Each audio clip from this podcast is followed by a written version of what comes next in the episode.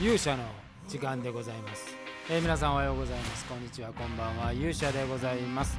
えー本日は日曜日でございます、えー今日もね、えーまあ、天気はあのかなり土曜日に比べると良かったので、まあ、気持ちのいいね、えー冬冬場ではありますけれども気持ちのいい一日でございました、えー今日はですね、えー今日のちょうど19時にアップした、えー360度魔界 VR エピソード8、このお話をね、えーしたいと思います。それでは皆さんしばしお耳を拝借いたします。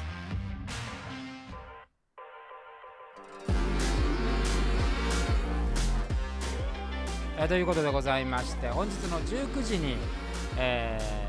配信をねあの YouTube の方にアップをしました。360度魔界 VR エピソード8リゾリューションね、えー、安倍の生命と落合康成ので今回あの富士山麓のね、えーまあ、ロケの第2弾ということで第1弾はあの藤原住友と月足の戦いだったんですけども、えー今回第2弾として、えー生命対安成ということでございますけれども、まあ、鳥順でいうと実はこれがですねこうロケの初っ端に撮ったシーンで、えーございます、え360度のねあの撮影っていうのはそのその場所にですね演者しか入れないんで、ま、私ももうセットして、まあ、遠隔では操作しますけれどもあの他の共演者もね、えーその撮影の様子を見ることができない。なのでロケに参加したメンバーもですね、えー自分以外のロケがどういう形で行われているかっていうのはほぼ見れないという、えーそういう状況になっております。まあそんな中第1弾だったんですけどまあこのね施設そのものがですねまあ施設を丸刈りしてますんでちょっとあの見ていただいた人は分かると思うんですけどちょっとねあのヨーロヨーロッパっていうかあの南欧のね感じですよイタリアとか。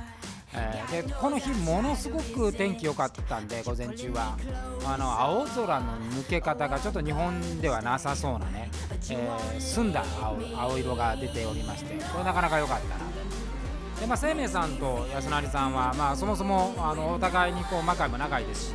えー腕の確かな者同士なのでかなりあの白熱した戦いになりましたが。生命さんがあのボクシングをね、え彼は大学時代の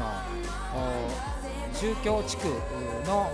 ミドル級だったかな、えーチャンピオンなんですよ。だからまああのベースがアクションのベースがボクシングにあって一方の安成さんはまプロレスラーなんでこの2人の組み合わせということになりましたが、まあ、どちらかというとちょっと生命さんの得意なボクシングスタイルを中心にしながら行うという形になりました、まあ、このシーンでねあの生命さん興奮して、えーまあ、下がこの石畳なんで、えー受け身とかもダメですしあの転がったりしちゃダメですよって言ってたんですけど思いっきり転がってましたね、えーこの後あのスーツが破けるっていうことになったわけですけどですけれども、えー非常に、エキサイティング。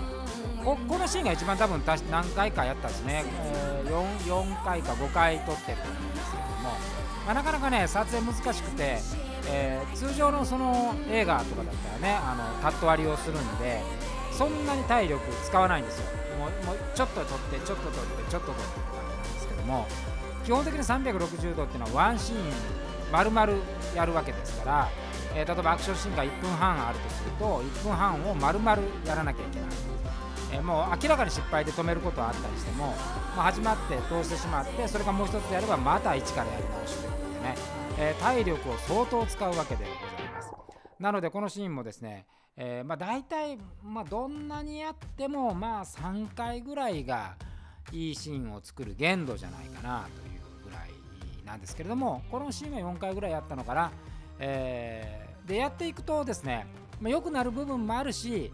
まあ、やっぱりその最初のインパクトから落ちる部分もあるんで、まあ、この辺のさじ加減ね通常だと本当に4テイクぐらい取ったらそのいいとこいいとこつつなぎ合わせるんですけども360度はそれが効かないのであくまでもそのリアルなその瞬間のワンシーンでこのシーンもあの撮ってみてね実際私編集してああまあこういうところちょっとまだ難しいなっていうのをねいくつか発見をしました。やっぱりこれ初めての経験なんであの中の演じてるね、えー、と新見君は映像の仕事は彼はもう本当にたくさんやってるんで、えーカメラに対する感覚はあるんですけど多分360度カメラって、ね、初めての体験なんで。なかなかね、えーこれ実際自分が作ったものを見な見るまで分かんないんですよね、えーそこの中で。でと当日そのなんですかね、えー、一応モニターっていうかこうスマホでつながってるんでそのスマホの中で取り代を見るんですけれど、まあ、やっぱりそのちょっとこうなんですかね、えー、荒いのと、まあ、やっぱり画面がちっちゃいので細かいところはちょっとよく分かんないっていう、えー、そういうところがありまして、えー、この辺もね、えやってみての経験です。まあ、ただ、やっぱロケーションっていうのは非常に大きな効果があるな、まあ、ここの場所がとても良かったっていうのはありますけれどもね、あのものすごくこう雰囲気がありました、えー、これはちょっとねヨーロッパに行ったみたいな雰囲気なんで、えー、これはとても良いなという感じだったんですが、まあ、ここはまああと施設がね丸刈りなんでこれはあのよくあるんですけど360度。普通の180 180とか普通の 2D だったらカメラから見えるところに人がいなかったらいいんですけどまずまあそのカメラチェックする人もいないし、えー、上の方でねあの本当遠くのところからいても360度の視界の中に人が入ってたらアウトなんでこれがなかなかね怖いですけどまあ一施設を丸々借りれるとそういうことがなくて、えー、安心したなというふうに、えー、思います、えー、これからねこのシリーズこのしここの場所でもうワンシーン撮ってるんで、えー、ぜひね、えー、皆さんにこう見ていただければなというふうにております。ということで、えーまあ、まずは360度魔界 VR 富士山6編がこれから続々と出てきますので次は火曜日ですかね、えー、火曜日のこれは正解ダンス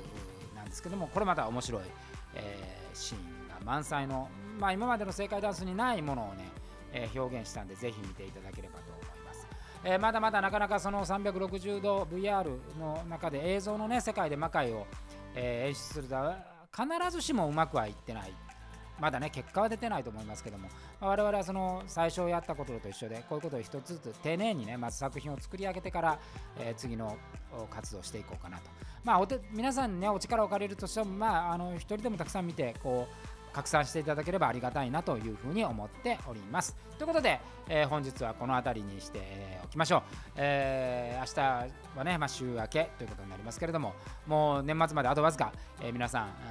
体調ね、えー、本当によく気をつけて、えー、いただければと思います。ということで、えー、勇者の時間は本日はこの辺りで。それでは皆さんまたお会いしましょう。さようなら。